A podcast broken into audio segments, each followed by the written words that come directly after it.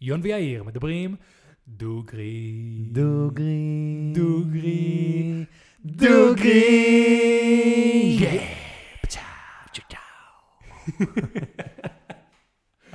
אהבתי את זה. כן, זה נשמע סבבה. טוב, אז ברוכים הבאים לפודקאסט בלי שם כרגע. פודקאסט אנטייטלד יאיר ויון, נכון. פרק מספר אחד. כן, אה, היה לי רעיון והצעתי אותו ליון, אה, שבואו נעשה פודקאסט. כן, אז בקשה ראשונה לקהל זה חבר'ה בואו תציעו שמות. כן. כי אין לנו כרגע זה מה שנקרא פרק פיילוט. פרק פיילוט. או, סבבה, פרק פיילוט. כן. עכשיו אני מרגיש פחות רע שאין לנו שם. כן, אז אה, פרק פיילוט זה הפרק הראשון. אה, אנחנו הולכים לעשות קונספט פשוט. אם יש לנו, כל אחד מביא נושא, ומדברים על זה. אני לא יודע מה אתה רוצה לדבר, אתה לא יודע על מה אני רוצה לדבר, בדיוק. ונראה, נזרום. יאללה, נזרום. יאללה, מגניב. אתה רוצה להתחיל? יאללה, אני רוצה להתחיל. יאללה. אז הנושא שאני הבאתי לנו היום, הוא? טיפים. הופה. טיפים, או... טיפים ל... לא, לא, טיפים כאילו אה, אה, תשלום טיפים. תשלום טיפים אה, במסעדה, למצרים, אוקיי, כאלה. אוקיי, אוקיי. בוא אני אצא לך תמונה. אתה יושב עם חברים במסעדה, מגיע חשבון. אחת המחשבות הראשונות שעולות לראש, כמה טיפסים. כן, אתה אומר כזה, חוק ברזל, מינימום 10%. נכון. נוריד ספרה אחת מהחשבון, וזה כמה שנשאיר למי שמלצר אותי. אבל 10% זה קמצנים. הנה, ההוא שם 12, ההיא שם 15. אני לא קמצן, בוא נשים 15. זה לא יותר מדי, המלצר תכלס לא היה כזה נחמד. והוא טעה ברוב המנות. אולי לא נשים טיפ? אי אפשר לשים לו טיפ, נכון? כועסים שהוא יכעס עלינו, שהוא יבוא ברחוב אחרינו, שאחרי יסתכלו עלינו. אין כזה דבר פה בארץ לא לשים טיפ. נכון. כמה פעמים זה קרה לך? אה, די הרבה, יחסית לכמות הפעמים שאני יוצא לאכול בחוץ, כי אני בחור שיותר אוכל בבית, אבל כן. לי בתכלס אישית, אין לי בעיה לתת טיפ כשאני מרגיש שמגיע לתת טיפ. אבל יש פעמים שהמלצר ממש חוצפן, או המלצרית, או השירות על הפנים, ולא בא לי, ממש לא בא לי. אז אני יכול להבין. אתה... אתה מזמין אוכל הביתה? לא, לא. לא. אוקיי. אה, אז זה גם לא רלוונטי, כי גם יש את העניין של ה- של השליחים. כן. כאילו עכשיו עם וולט אנחנו כבר יודעים שהם עושים מלא מלא כסף, וכבר מתחיל לרדת העניין של להביא שליחים, אה, אה, טיפ לשליחים של וולט כן, ספציפי. הם עושים כסף, אני לא יודע מה מסתבר שהם הלו"ז. עושים כסף, מדהים. כן? כן. אה, אבל כל העניין של אתה מזמין פיצה ואתה, אין כזה דבר שיגיע שליח ולא יהיה לך איזה 15 שקל ביד כדי להביא. נכון. ועכשיו, אני הייתי מלצר מגיל כזה 15 עד גיל 22, ואני מלצרתי כאילו, מלצרתי בבוד כזה בקאנטרי, חומוסיות ופיצריות וגלידה ואולם אירועים ובשר ויין, כל מיני מסעדות. אני תמיד הרגשתי שאני חייב להרוויח את הטיפ שלי. כאילו, אני חייב להיות נחמד וכאלה, זה אף פעם לא היה מובן מאליו. והיום, תכלס, אני כאילו רואה חבר'ה שפשוט באים, זורקים לך את האוכל, והאזניים שלהם לא מקשיבים, טעו בהזמנה, ואי אפשר לא להביא להם טיפ. טיפ זה כבר לא נהיה אם הוא מתנהג יפה, זה נהיה חובה. זה נהיה השכר שלהם. כן. וזה בדיוק הבעיה, זה בדיוק מה שאני רוצה לדבר עליו היום. כאילו, למה זה נהיה חובה? האם זה בסדר שזה נהיה חובה? למה זה השכר שלהם? כאילו, יש פה המון דברים שלדעתי לפחות, לא בסדר. כי נכון. העובדה שאני, עכשיו אמרנו שאני יכול לשקול לא לשים טיפ, אני בטוח שחלק מהחבר'ה שמקשיבים פה זה, מה, מה הכוונה, מה אתה קמצן, מה זה השטויות האלה?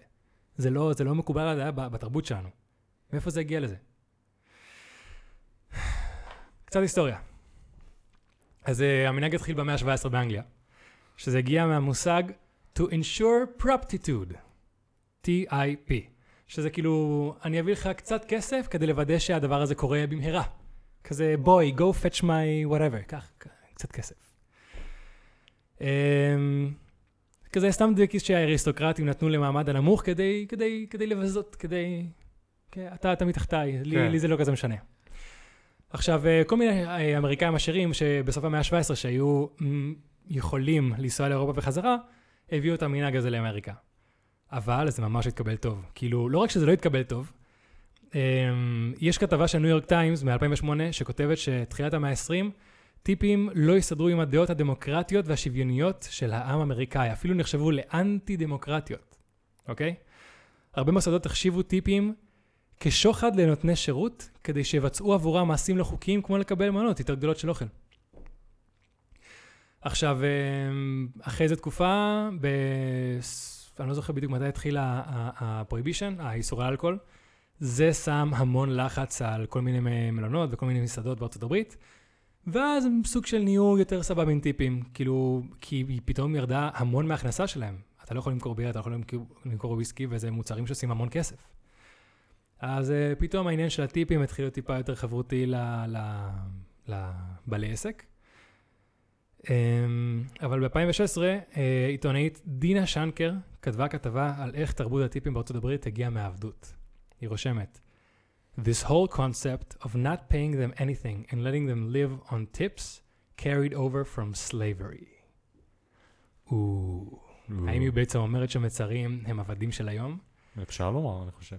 כי זה באמת זה, זה המון בעלי עסקים, שכל המצרים וכל אלה היו עבדים, לא שילמו להם, וברגע שהתחילו להשתחרר, הם עשו כסף מהטיפים והמשיכו לא לשלם להם. כן. משם מגיעה תרבות של השכר שלך מגיע מהטיפים. עכשיו, אה, עוד אה, מגזין בשם אה, Consumer Reports. יש כתבה ב-2018 שמדברים על המחקר שנערך בארצות הברית לגבי כמות הטיפים שנותני השירות מקבלים, ועלייה בכמות ה, אה, המצופה מלקוח להשאיר לנותני השירות השונים. עכשיו, הם הגיעו למסקנה שעם האינפלציה של הדולר והעלייה של, המח... אה, של מחירי המחיה, ככה גם אחוז הטיפ הדרוש עלה. למה? כי שכר המינימום של נותני השירות נשאר אותו דבר. אז אתה נמצא ב... אני עכשיו מלצר, אני מקבל 2 דולר לשעה, מקרה מחיה עולה, אינפלציה עולה, השכר שלי נשאר אותו דבר. מה משתנה? אחוז הטיפים שאנחנו צריכים לתת. כן. אז אם זה היה בהתחלה 1-2 אחוז, אחרי זה 5, אחרי זה 8, 10, עכשיו זה 12, 15, וזה משהו שנשאר מאז ולא משתנה. Um, הנה.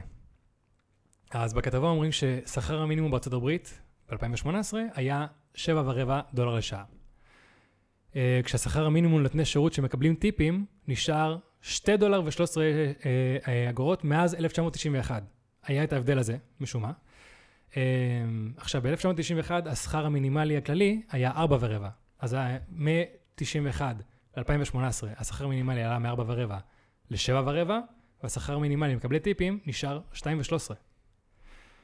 אה, אבל תעשיית המסעדנות התעקשה שהשכר יישאר אותו דבר. ב-96, רק שישה מדינות הסירו את המערכת הדו-שכבתית של השכר המינימום, ואיחדו למערכת אחת. זאת אומרת שבמקום שיהיה שכר מינימום לנותני שירות עם טיפים ובלי, הם איחדו.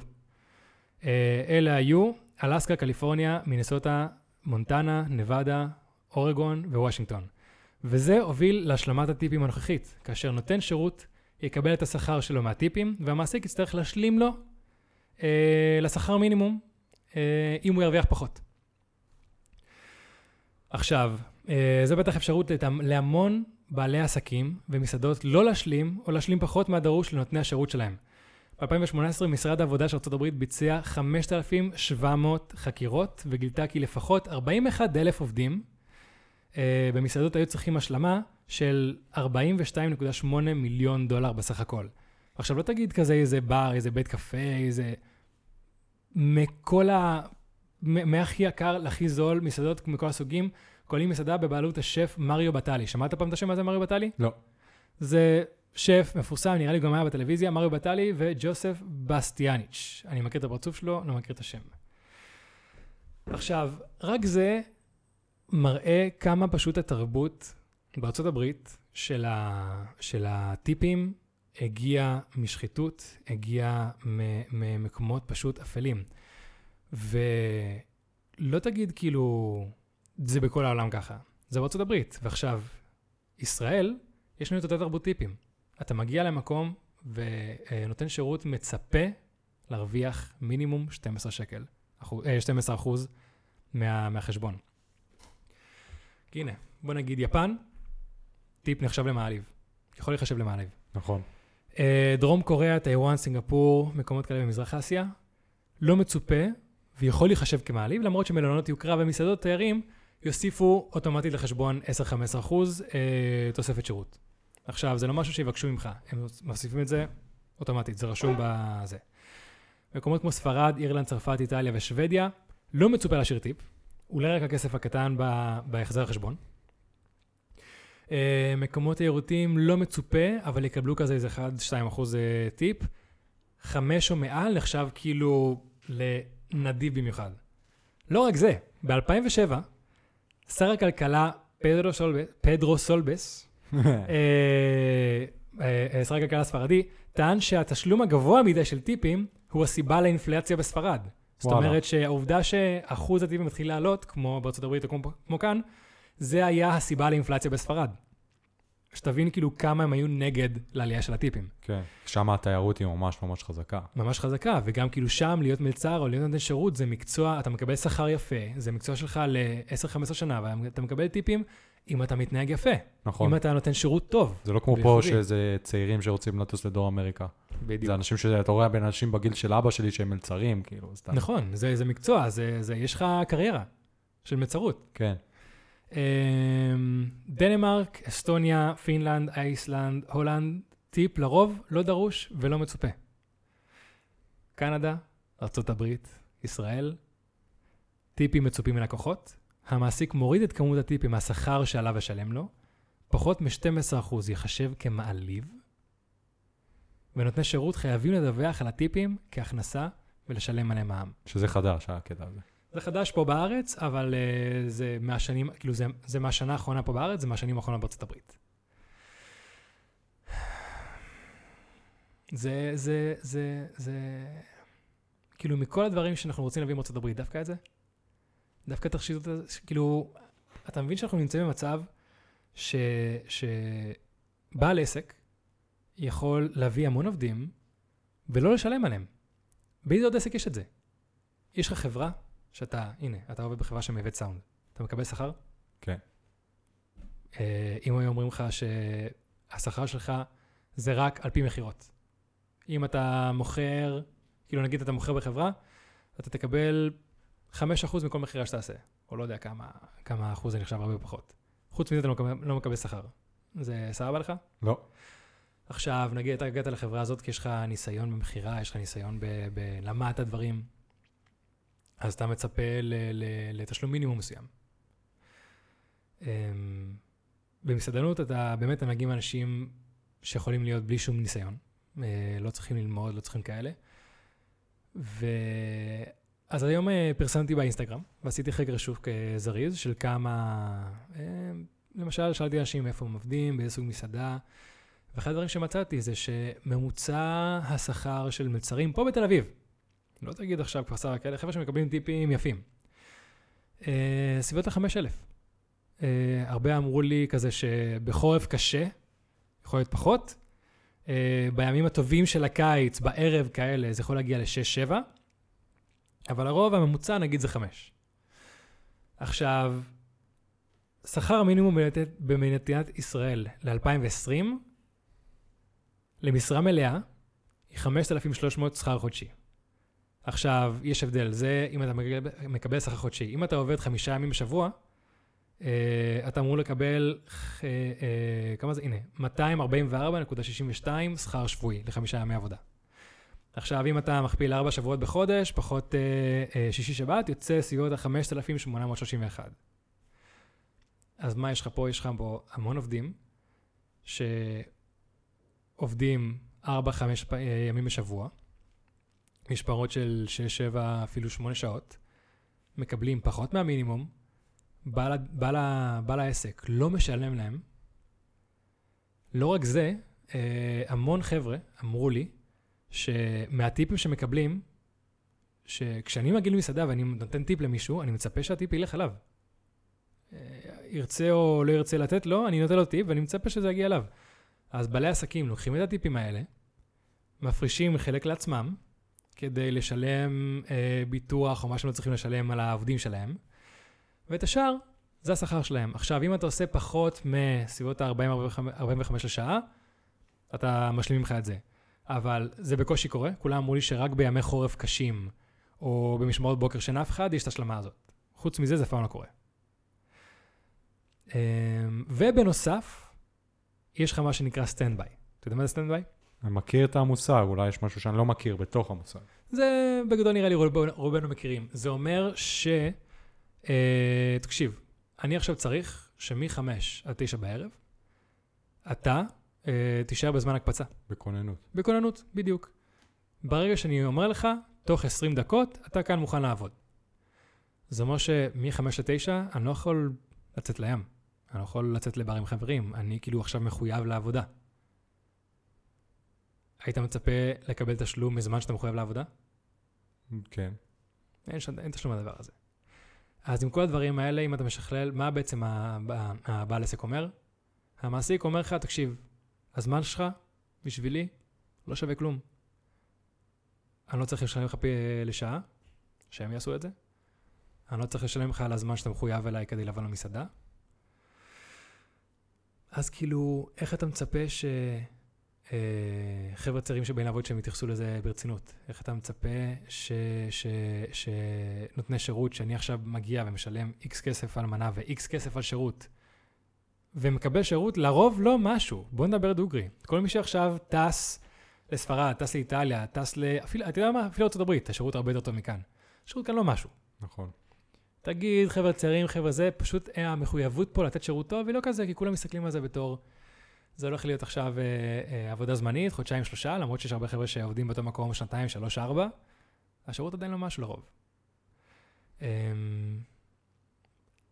אז אני צריך להוציא מהכיס שלי תמיד אקסטרה, כדי לשלם על משהו שבעל העסק לא משלם עליו, שהוא אמור לשלם עליו, על שירות שאני לא תמיד רוצה, כי הוא לא כזה טוב, אם אני עכשיו קונה מקרר, והוא לא כזה עובד טוב, אני אחזיר אותו. אני לא יכול להחזיר מלצר, אבל אני מחויב לשלם את הדבר הזה. זה כבר לא נהיה, תקשיב, אתה לא באמת מחויב, אני מחויב לשלם לפחות 10%. עכשיו, גם בסקר הזה, כשהסתכלתי, אה, כששאלתי, כולם אמרו לי משהו מאוד דומה. שאלתי כמה טיפים, אה, דיברתי עם מלצרים בעיקר, מלצרים, מלצריות, ולרוב קיבלתי את התשובה. שאלתי כמה, כשאתה יוצא, כמה טיפים אתה נותן? כולם אמרו, מינימום 12, 15 אם השירות היה טוב, ואני שואל, ומה אם השירות לא היה טוב, אם הוא פספס דברים, הגיע באיחור? לא פחות מ-10. אז זה אומר שאפילו אם השירות הוא חרא, לא היית שמח, אתה משלם 10% טיפ. עכשיו, יש קטע מאוד מעצבן בארצות הברית, אה, לא יודע אם אתה זוכר את זה, אתה הולך לחנות, אתה רואה מוצר ב-10 דולר, מעולה, יש לי 10 דולר, הולך לקופה, סליחה, זה 12. רשום 10, אה, זה לא כולל מע"מ. אז למה שפשוט לא תשים את המע"מ כמו בכל מדינה אחרת במחיר? כן. אני מגיע למחיר, אני מצפה לראות, אה, אני מצפה לשלם עליו משהו, אז, אז, אז למה אתה מוסיף לי בסוף כזה בלי להגיד לי? אותו דבר עם, אה, עם, אה, עם שירות. אני מגיע למקום, אני רואה, אני אכלתי מנה ב-50 שקל, ב-60 וזה, סבבה. למה שאני אחרי זה אצטרך להוסיף בעצמי כסף? אם אתה רוצה לשלם למלצרים שלך, תוסיף את הכסף של השירות הזה במנה, כמו ש... כפי שראית, רוב שאר העולם עושה, כן. ואני אוכל ככה לאכול בשקט, ואם הוא היה טוב, אני אביא לו כמה שקלים. למה שאני צריך להוציא את זה מהכיס שלי? היי, אני, אני אתן לך קצת הבמה, בוא, בוא תגיד לי מחשבות שיש לך מדברים אני אגיד לך, שאמרתי. קודם כן. כל, אני לא, אף פעם לא הייתי מלצר, אז אני לא מרגיש, לא מכיר את התחושה באמת, אני רק מכיר את התחושה של להיות בצד של הלקוח, ש... רק יודע להעריך אם השירות היה טוב או לא, ואני, כשיש שירות לא טוב, אני זוכ... לא זוכר, אני חושב שהיו פעמים שלא נתתי טיפ, וזה... כי זה היה ממש מוגזם, שדיברו אלינו לא יפה.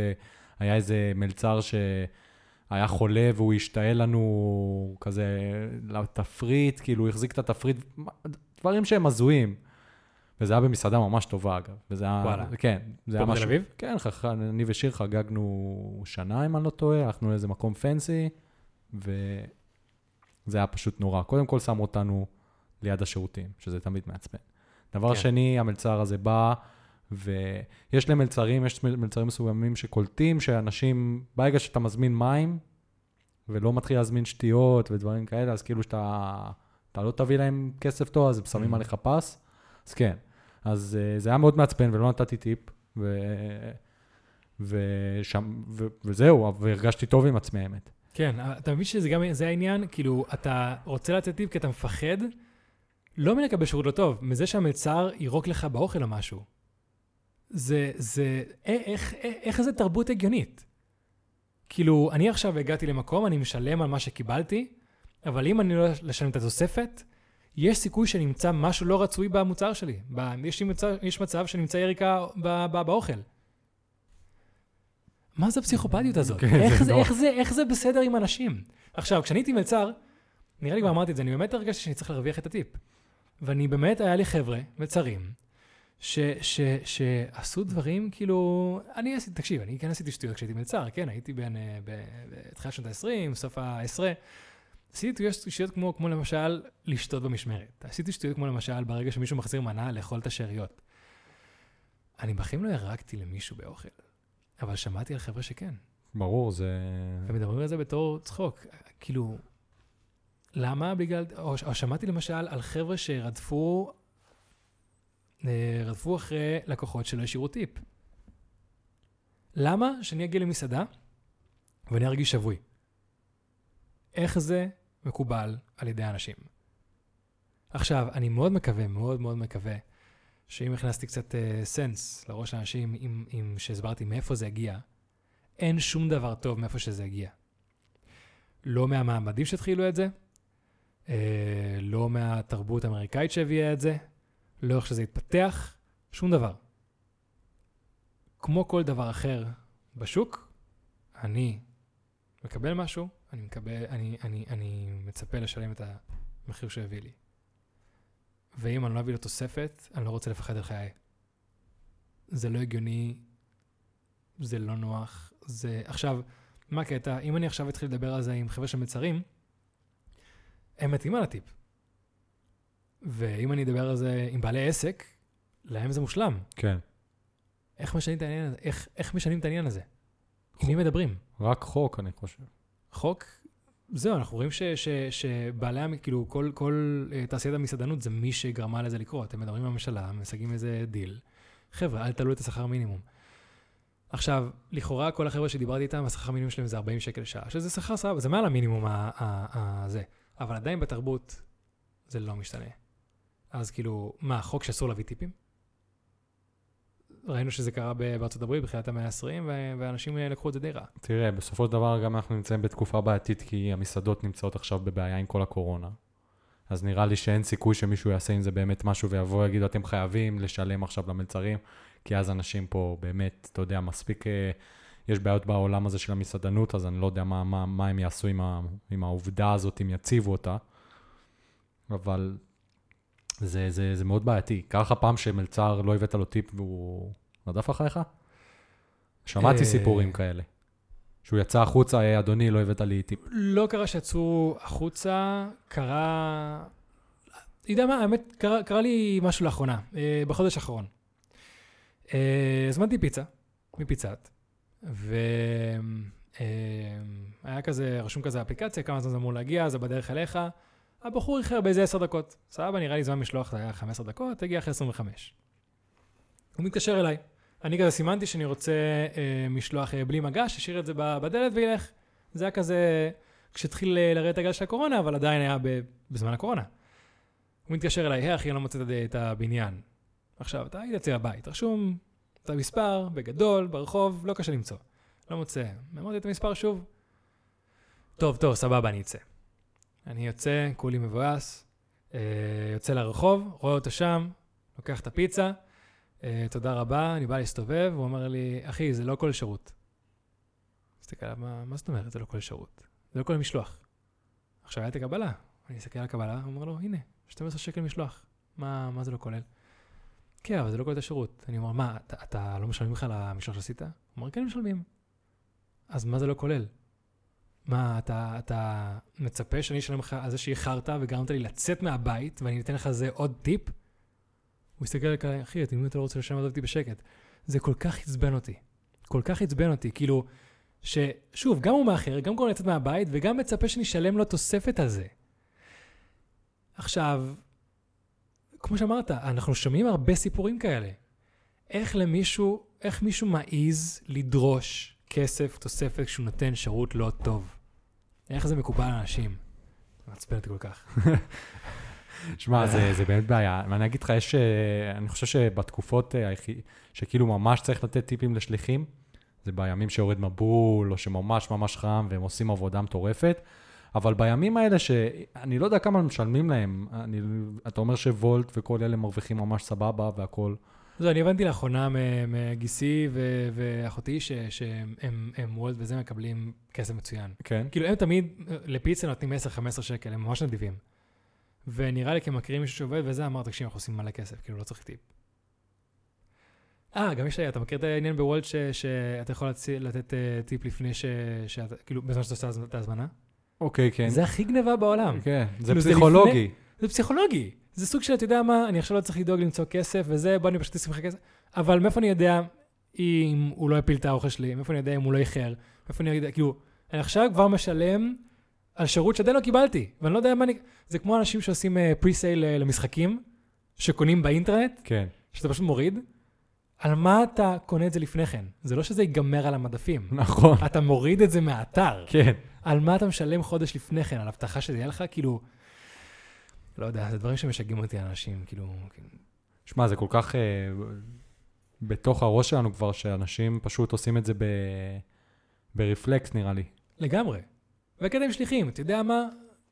אתה הזמנת משהו, אין לך חמש שקל, הכל בסדר, הוא מקבל את השכר שלו. אם הוא לא אוהב את השכר, הוא לא יעבוד שם. שאלה אם יש לו ברירה. בתקופה הזאת במיוחד. אה, שוב, אנחנו עכשיו מדברים על תקופה מאוד מסוימת, כאילו, תקופת הקורונה, סבבה, זה באמת מקרה קיצון. אנחנו רואים שחברות שמובילות, כמו למשל וולט, מרימים את השכר שלהם לעובדים, כי באמת הם עובדים בתקופה קשה, והם לא צריכים טיפים. אבל בכל שאר שנות חיי המבוגרות שחייתי, כאילו, מה זה אין לך ברירה? אתה לא יכול ל- ל- אה, להיות אה, זה, לא חסר עבודות. במיוחד פה בתל אביב, במיוחד פה בישראל, לא חסר עבודות ש- שלא צריך השכלה בשבילם. כן. בכולם תרוויח מינימום כנראה, זה לא תרוויח הכי הרבה, אבל נגיד ו... עכשיו, כל מדינת ישראל מחליטה שאם לא מגיע לשליח טיפ, לא יביאו לו טיפ, ופחות שליחים יתחילו לעבוד שם כי הם לא מרוויחים את האקסטרה הזה, כנראה שבעלי העסק יתחילו להציע עוד כסף לשליחים כדי שיעבדו אצלם, כי יהיה, כי יהיה צורך. אבל מה קורה כאן? כמו, כמו הדירות בתל אביב. יש ביקוש, אנשים כן ישלמו 7,000 שקל לדירה קטנה וישנה בתל אביב, אז אין סיבה שהמחירים בתל אביב ירדו. נכון, ביקוש והיצע. בדיוק. שיש פה משהו פקטאפ, עד שמישהו לא יעשה, כאילו, אני מניח שאף אחד עכשיו לא יעשה, לא לח- לרחובות וישפוט דברים בגלל טיפים. כן, בוא נגיד ככה, ביבי לא, לא שומע את הפודקאסט שלנו, ולא אבוא ואגיד, אוקיי, הוא צודק, זה הולך להשתנות ממחר. אף אחד לא יישן באוהלים כי הם רוצים לא לשלם את החמש טיפים, כן. חמש שקל טיפ כן. לשליח. רק יונה קמצן.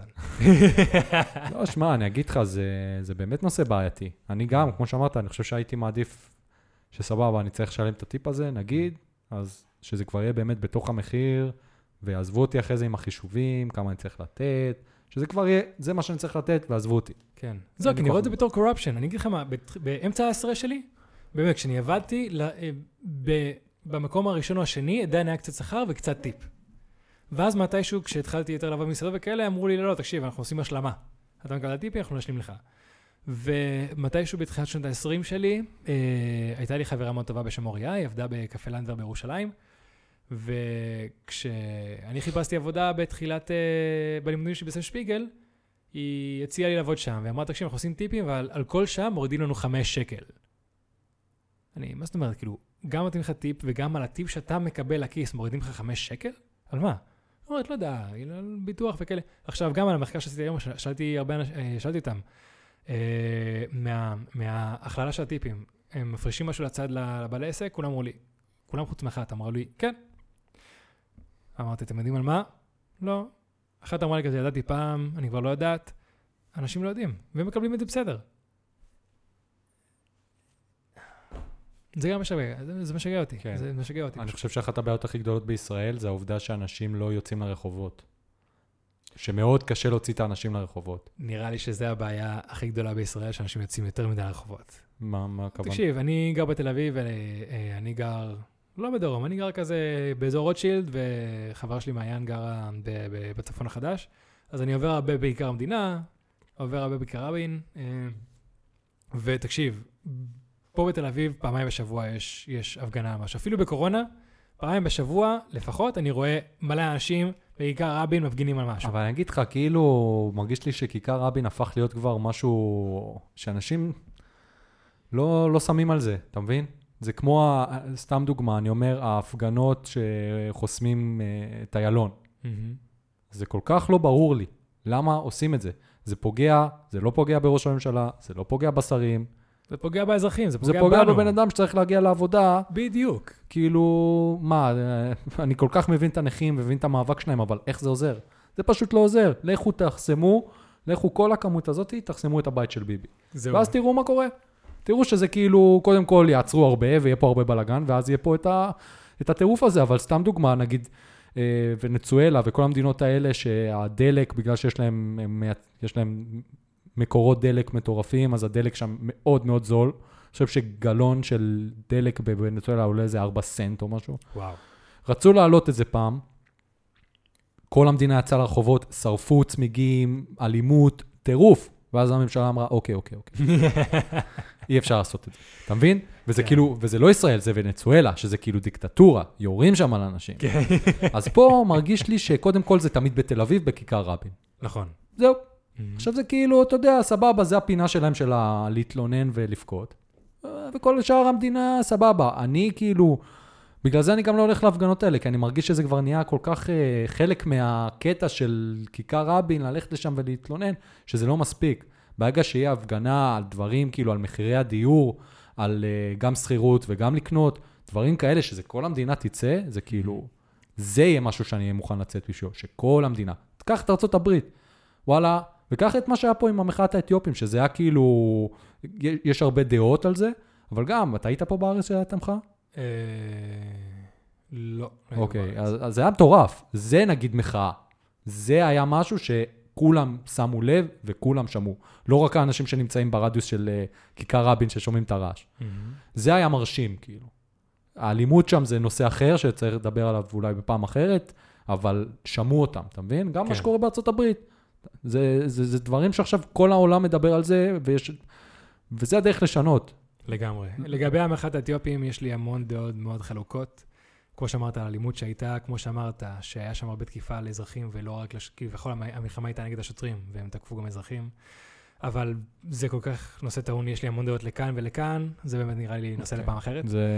כן. אבל כמו שאמרת, זה, זה, זה כבר נהיו כל כך אדישים לכמות ההפגנות בכיכר רבין, שפשוט כולם יוצאים לשם, וזה כבר נהיה, טוב, עוד הפגנה בכיכר רבין. כאילו, זה כבר נהיה, אין לי מה להקשיב, אין לי מה לראות. וכשאתה מתחיל להקשיב, יש המון נושאים באמת חשובים. היה, למשל, מה שאני זוכר עכשיו, כי זה היה עם אחותי, היה את ההפגנה לגבי ה-26 שעות שמשמרות ל- לרופאים. כן. שזה פסיכי. כאילו, מי שעכשיו אחראי על החיים שלך, כשאתה עכשיו, נגיד וקיבלת דקירה לבטן, אוקיי? ב-12 בלילה, אתה רץ לאיכילוב, רוב הסיכויים שתקבל רופא שנמצא שם עכשיו 20 שעות. עכשיו, זה לא ש-20 שעות הוא ישב על הספה וכאלה, הוא טיפל בחיים של אנשים, או שהוא הקשיב לתלונות מפגרות של אנשים, זו עבודה שוחקת. ברור. עכשיו, מטורף. תקשיב, כשאני הייתי במשמרות של, של, של, של מלצרות, תשע שעות, אני חוזר הביתה, מת. עזוב תשע שעות, כשהיית בגולני, מה היה לך? אה, גולני זה צבא, זה משהו אחר, כן? למשל, אתה יודע מה עכשיו? בחתונות. אני עכשיו, אה, חתונות, אני עושה, אני עובד, נגיד, הכי ארוך שלי היה 15 שעות, אבל 15 שעות כולל הנסיעה וכולל החזרה, כן?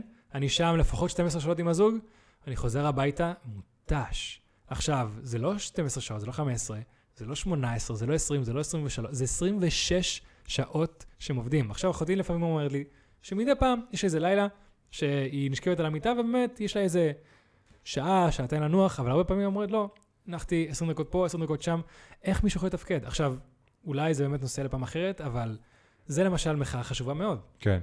היה גם את המחאה ש, שחברה שלי דיברה איתי עליה, אה, על האלימות כלפי נשים. עכשיו, זה באמת דברים חשובים, אבל אולי יש מצב שהדרך לידע את האנשים, או הדרך לדבר על זה, זה כבר לא מחאה, זה כבר לא הפגנה בעיקר רבין. חייב להיות דרכים אחרות כדי להעלות מודעות ולעשות שינוי לגבי הדברים האלה. אני מרגיש גם שעם המחאה של הרופאים היה הרבה מאוד צביעות. כן? באיזה קטע? כי...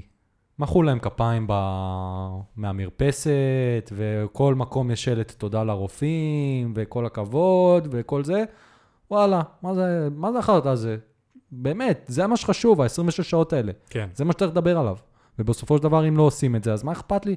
כאילו, מה אכפת לרופא שאתה אומרים לו כל הכבוד, אם הוא עדיין צריך לסבול, ו... ועזוב, הקטע הכי דפוק, זה שאם הוא מפשל, הוא הולך לכלא. לגמרי. וזה נורא, זה כאילו, אני בחיים לא הייתי יכול להיות רופא, אני לא אקח על דבר כזה אחריות, כאילו. זה מטורף, זה לא נתפס. זה לא נתפס. זהו, אחותי אמרה שאיך שזה עובד שם, אם- אני זוכר נכון, תתקנו אותי אם אני טועה, שכל ארבע שנים כזה, סוג של באים חזרה לבייבל של החוקים כלפי רופאים, שזה השכר, השעות וכאלה, ומשנים דברים אם צריך. אה, שנה, ש... לפני ארבע שנים אה, נראה לי ששינו את השכר, או שינו... ועכשיו, כאילו השנה, זה שוב שפותחים את זה וצריכים, יכולים לשנות, לשנות אה, שעות, וזה למה עשו את המחאה הזאת.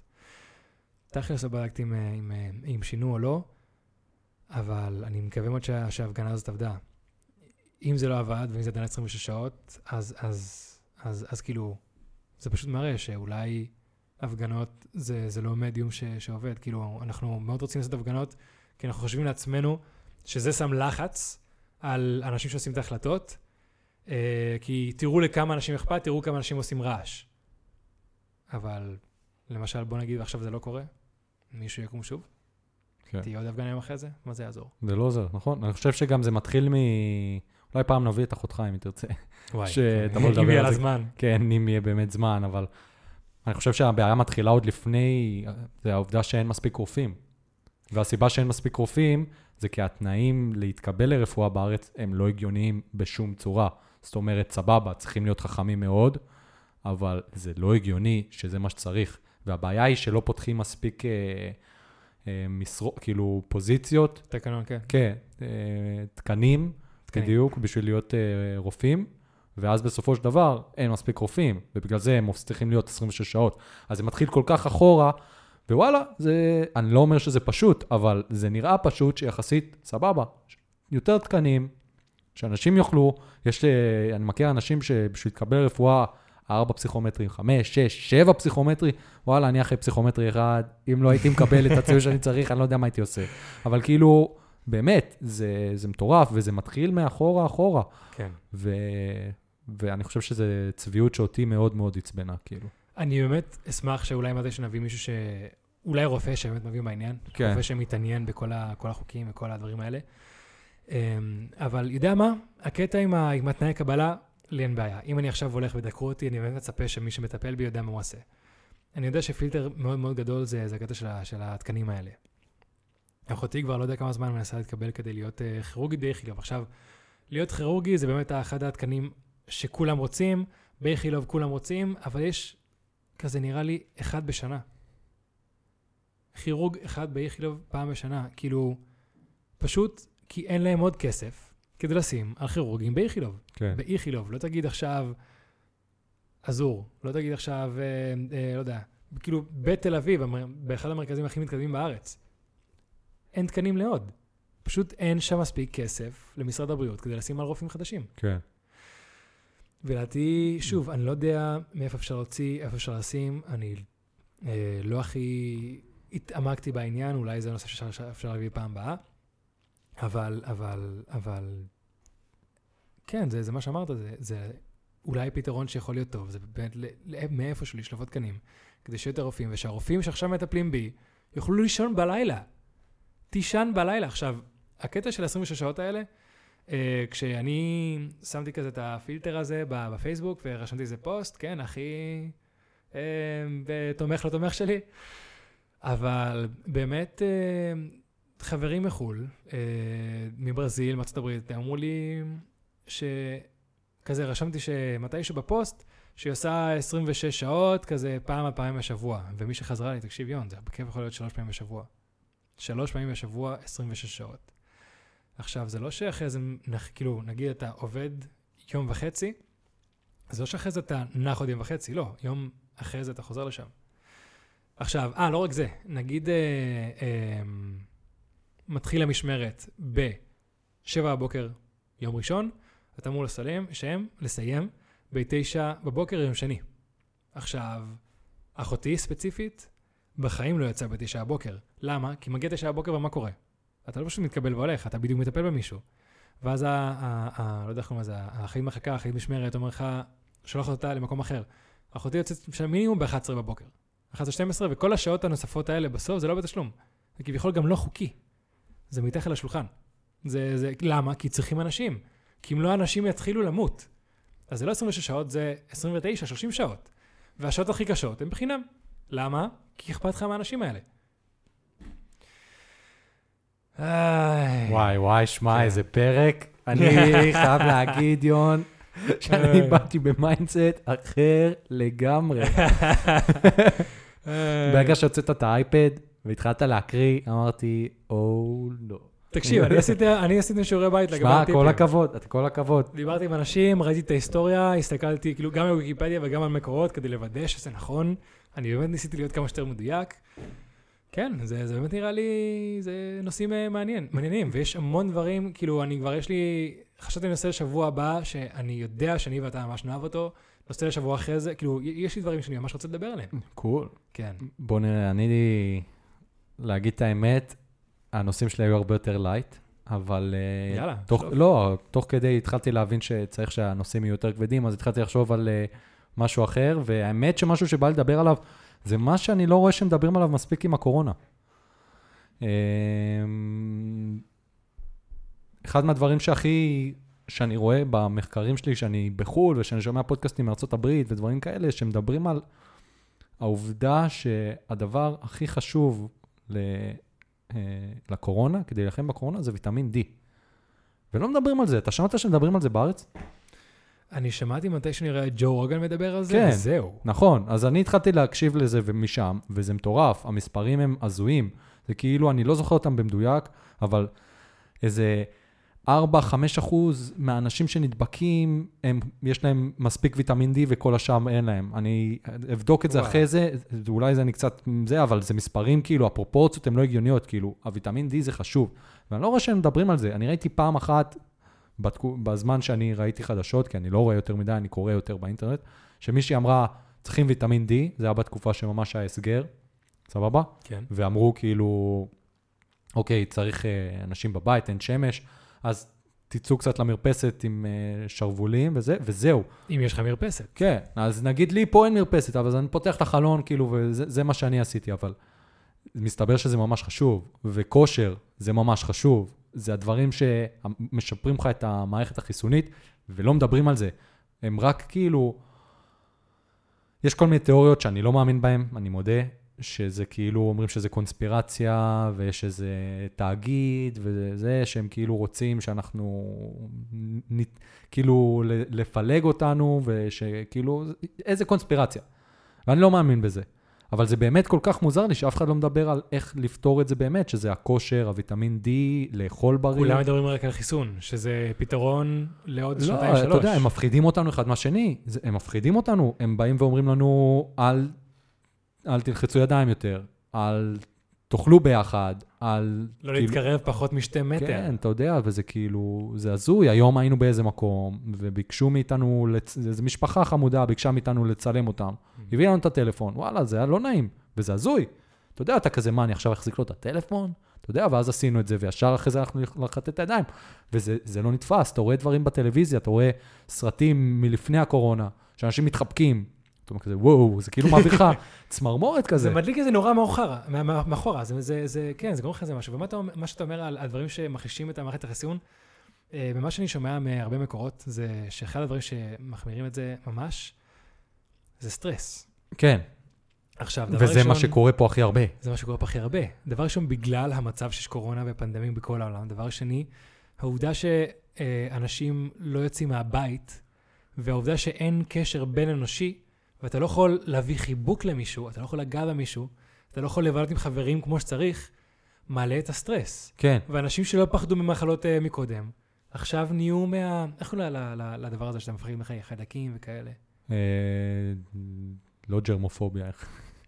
אה, לא יודע, לא לא זוכר. יודע, אני, לא טוב עם מילים. אבל אנשים פחד מחיידקים. כן, עכשיו, זה, ו, וזה פשוט מוסיף עוד סטרס ועוד סטרס, וכמו כמו שאמרת, אה, אה, על הוויטמין D אני לא מבין מספיק, אבל שמעתי את זה גם. אז כביכול כל מה שאמור לעזור לנו להילחם נגד הקורונה, מונעים מאיתנו בזה שאנחנו נשארים בבית. כן. עכשיו, דבר ראשון, זו נקודה מאוד טובה.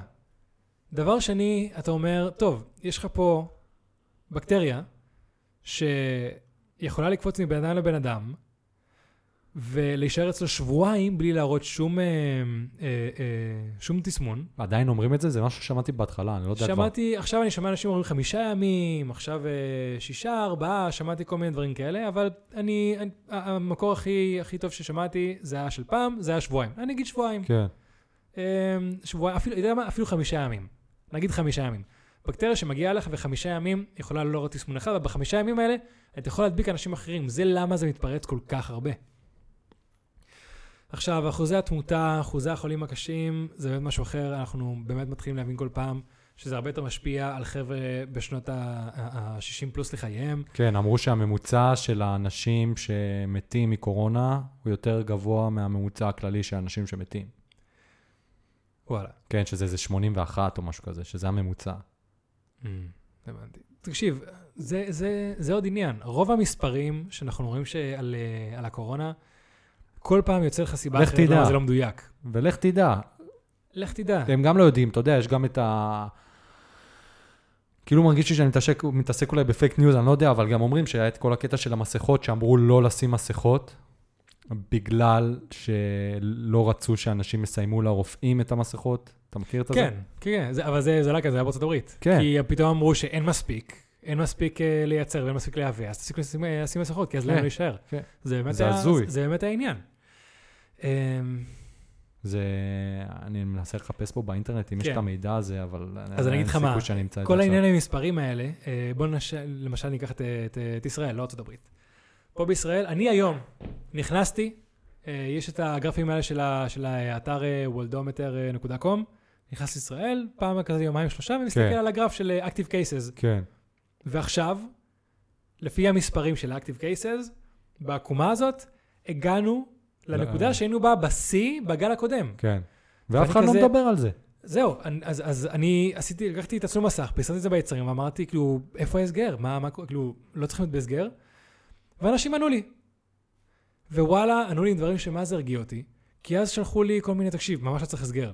הראו לי כל מיני גרפים שלמשל, כמות החבר'ה שהיו בהנשמה לפני כן, וכמות החבר'ה של הנשמה עכשיו, שמיים וארץ. כן? וואלה. אז כאילו, אנשים שעכשיו בבית חולים וכאלה, הם לא בסטרס. אה, כמות התמותה בגל הראשון ועכשיו, אין הבדל. אם אתה מסתכל לפני כן, הממוצע הבדיקות ביום היה 8,000, ועכשיו זה 24,000 ממוצע ליום. אז גם שם, אתה רואה שלפני כן, יש מצב שהגל היה הרבה יותר גבוה ממה שהוא עכשיו, כי פשוט לא מספיק בדקנו. אמ, אז באמת, כאילו, אני מסתכל על הגרף הזה, ואנשים מסתכלים, וזה באמת מפחיד. אבל אף אחד לא. מספיק מדבר על למה המספר הזה לא הכי רלוונטי. סתם, אנשים נכנסים ל- לסטרס, גל שני וכאלה, אבל אף אחד לא מרגיע. חוץ מ... כאילו, יש כמה מהחבר'ה שדיברו איתי על העניין הזה שמרגיע, זה חבר'ה שעד לא מזמן הייתי חושב שהם כאילו סתם קיצוניים ולא מבינים, ואחי, הקורונה זה באמת מסוכן, מה אתה מדבר איתי? אבל עכשיו אני מתחיל להבין, טוב, אולי אני באמת יכול להרגיע, כאילו, אני מבין שיש פה מחלה, יש פה משהו מתפזר, אבל, אבל זה לא כל כך משנה חיים וצריך להפסיד את הכל, כמו שאני חשבתי לפני כן. כן צריך לעשות שינויים לקראת, אבל, אבל, אבל אפשר להמשיך למצוא סדר יום מסוים בלי להיכנס להסגר. כן. וגם הדבר הזה ש... תראה, אני לא יודע אם הקטע של המסכות הוא נכון או לא. לי הוא נשמע הגיוני. אם אני מסתכל... מה, בתור- שמסכות מונות את ה... זה? שכאילו, כן, שאתה, זה דרך. עכשיו, אני בא ואני אומר, גם אם זה לא הדרך, זה לא כזה קשה. וכאילו זה לא שווה את הסיכון, כי יש מלא אנשים שלא שמים מסכות. בתל אביב זה, זה אישו מדהים. כן. זה... יודע מה? אני גם אשם בזה. אני לרוב, כשאני בחוץ, אני לא שם מסכה. אני לרוב בחוץ באופניים, אני אומר לעצמי, תקשיבו, עכשיו יולי, חם לי, אני באמצע היום, אני כבר באופניים, אני כבר מזיע, עכשיו אני שם מסכה, אני אמות. אבל תכל'ס, זה הדבר הכי לא אחראי בעולם. גם uh, בגל הראשון, כשהתחיל לרדת הגל, אני הייתי יוצא ברוטשילד. ורואה, רואה, אנשים יושבים בדשא וכאלה, בלי מסכות. יצאתי עם חברה שלי ליום הולדת של חברה שלה בכיכר דיזנגוף, כולם בלי מסכות, עד שהגיעו פקחים ואמרו, יאללה, חבר'ה, מסכות, וזהו.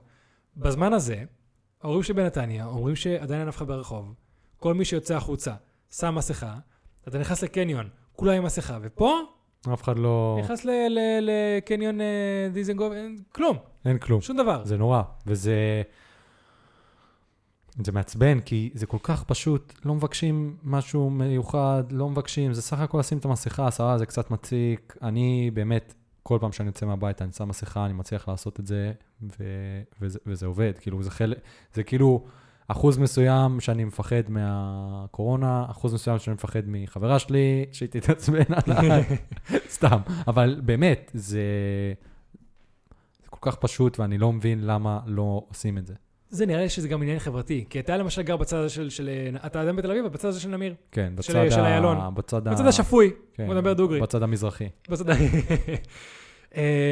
אבל למשל, אני התחלתי להוריד מסכה, כי אני מסתובב ברחוב, ואני אומר, הנה, אף אחד מסכה, אז אם אני לא אשים, זה הדבר הכי נורא בעולם. כן. אם אני עכשיו הייתי יוצא וכולם עם מסכה, כנראה שלא הייתי מרגיש כזה נוח לא לשים מסכה. שמע, היה לי קטע הזוי בעבודה. הייתי בפגישה, והייתה איזה מישהי שבאה להציג לנו משהו, והיא בערך בגיל שלי, כאילו שלנו, 30 כזה, משהו כזה, ואז אני בא ונכנסתי עם מסכה לחדר ישיבות, והיא מסתכלת עליי בפרצוף כזה של כאילו, מה, למה, למה אתה עם מסכה? היא עושה לי ככה, למה אתה עם מסכה? היא אמרה לך את זה? כן. ואני כאילו, מה הולך איתך, כאילו? איפה את? איפה את? איפה את חיה? כי אתה מבין, כאילו יש אנשים לקיצון השני. אני מבין שאולי זה לא כל זה נורא, כמו שאנשים עושים את זה. אבל גם לא צריך להתעלם אני מהעניין. אגיד לך, קודם כל זה הרבה יותר גרוע כשזה אנשים אה, בתוך משרד, כאילו, בתוך מקום. אומרים שבפנים זה הרבה יותר גרוע. שבחוץ להיות בלי מסכה זה הרבה יותר בסדר מאשר להיות בלי מסכה בתוך מקומות סגורים. מהמם. שוב פעם, היגיון, לא אומר שזה נכון, לא זה, נשמע הגיוני. נשמע הגיוני. אגב, פה הסתכלתי, איזה אתר שנקרא אה, pharmaceuticaltechnology.com, לא יודע אם הוא legit או לא, אחרי זה אני אחפש את המחקרים קצת יותר שהם אולי יותר legit, אבל אומרים שעשו בדיקה של 750, 780 אנשים שהיה להם אה, מקרים של קורונה, ולרובם היה אה, מ- כאילו ויטמין D מתחת למה שצריך, לרובם. לא אוקיי. רשום פה בדיוק, אולי כתוב בהמשך, אני לא אתחיל לקרוא פה מול הפנים שלך, זה לא מנומס, אבל כן, לא, לא, כן, כן. אבל שוב פעם, זה...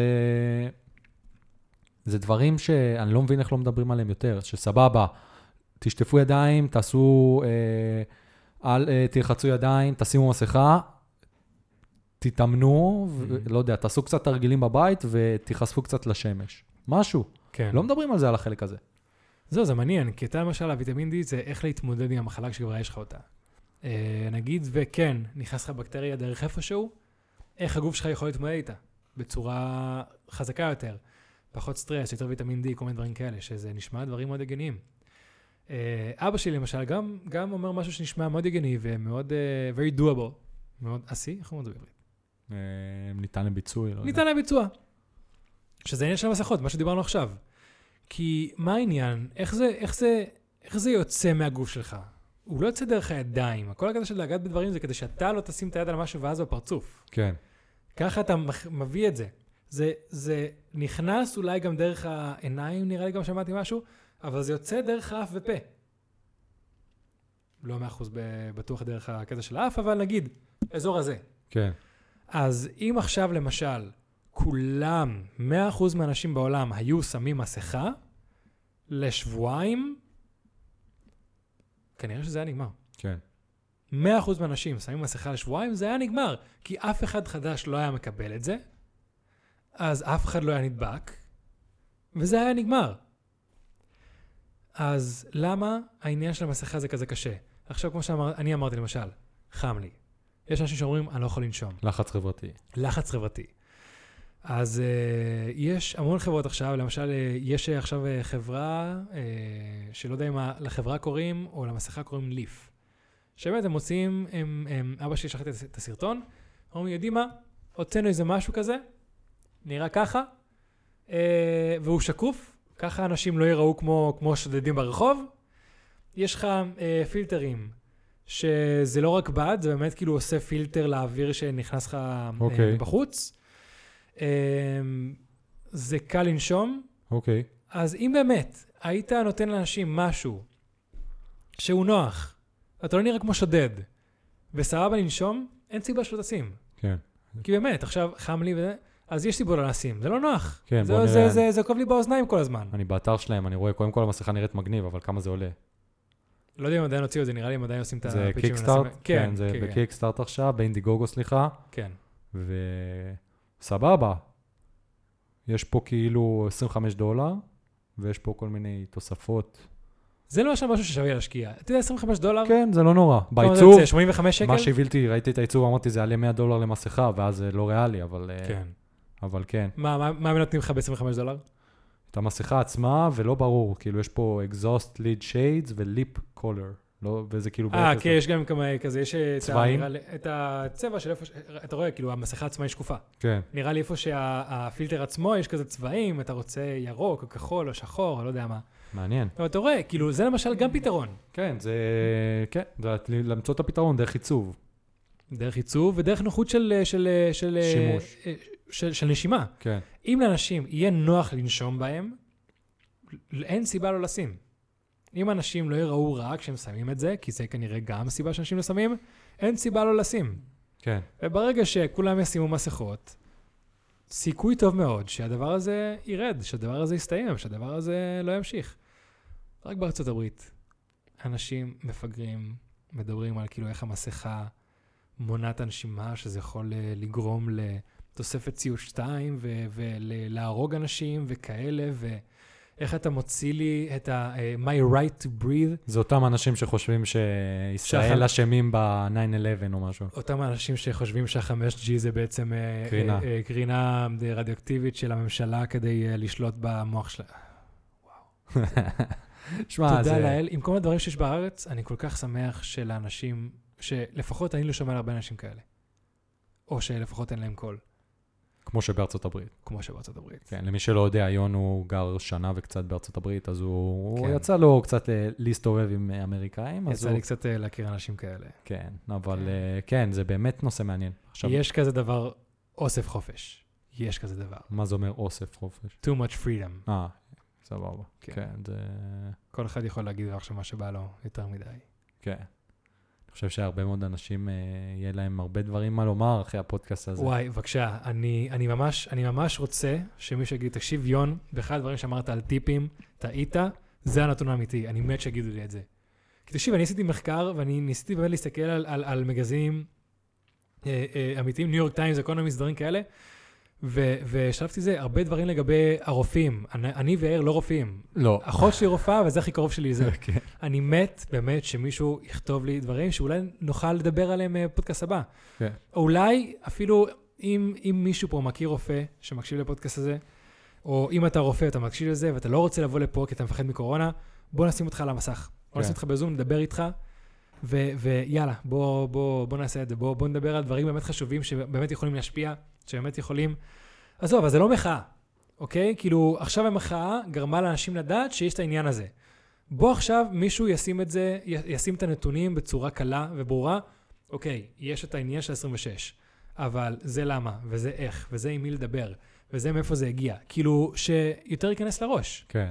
כי למשל, אני, כל העניין של הטיפים, עצבן אותי סתם בגלל הטיפים. כאילו, סתם כי אני ידעתי את השחיתות של בעלי העסק וכאלה, ועכשיו שהתחלתי אפילו, התחלתי לראות מאיפה זה הגיע, זה עוד יותר עצבן אותי, ואני עוד יותר לא מבין איך זה מקובל על אנשים. כן. כאילו, אני, אני לא מאמין שאם אני אפסיק לשלם טיפים זה, זה יעזור למישהו. זה סתם שאני אהיה קמצן. אבל וואלה, בא לי. כן. זה, זה כמו כאילו ש, שנגיד חבר'ה ש, ש... נגיד חבר'ה טבעונים שמפסיקים לאכול את זה, אבל, והוא מצפה שכי הוא הפסיק, זה מה שישבור את תעשיית הבשר?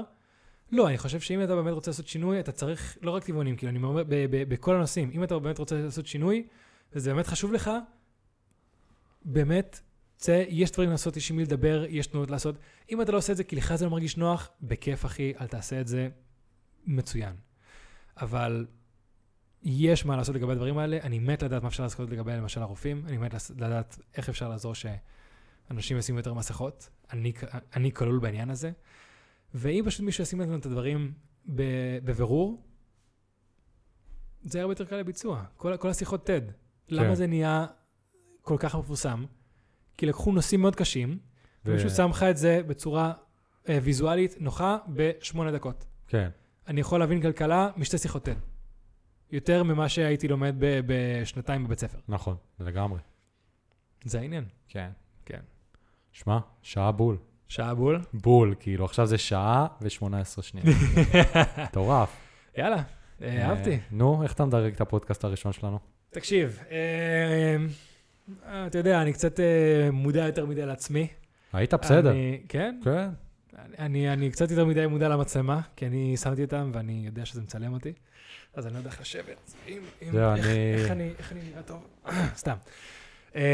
אבל כן, וואלה, נהניתי, וואלה, אני מרגיש שנכנסתי לעניינים, לנושא שדיברתי איתו, אה, ואני מרגיש שלמדתי.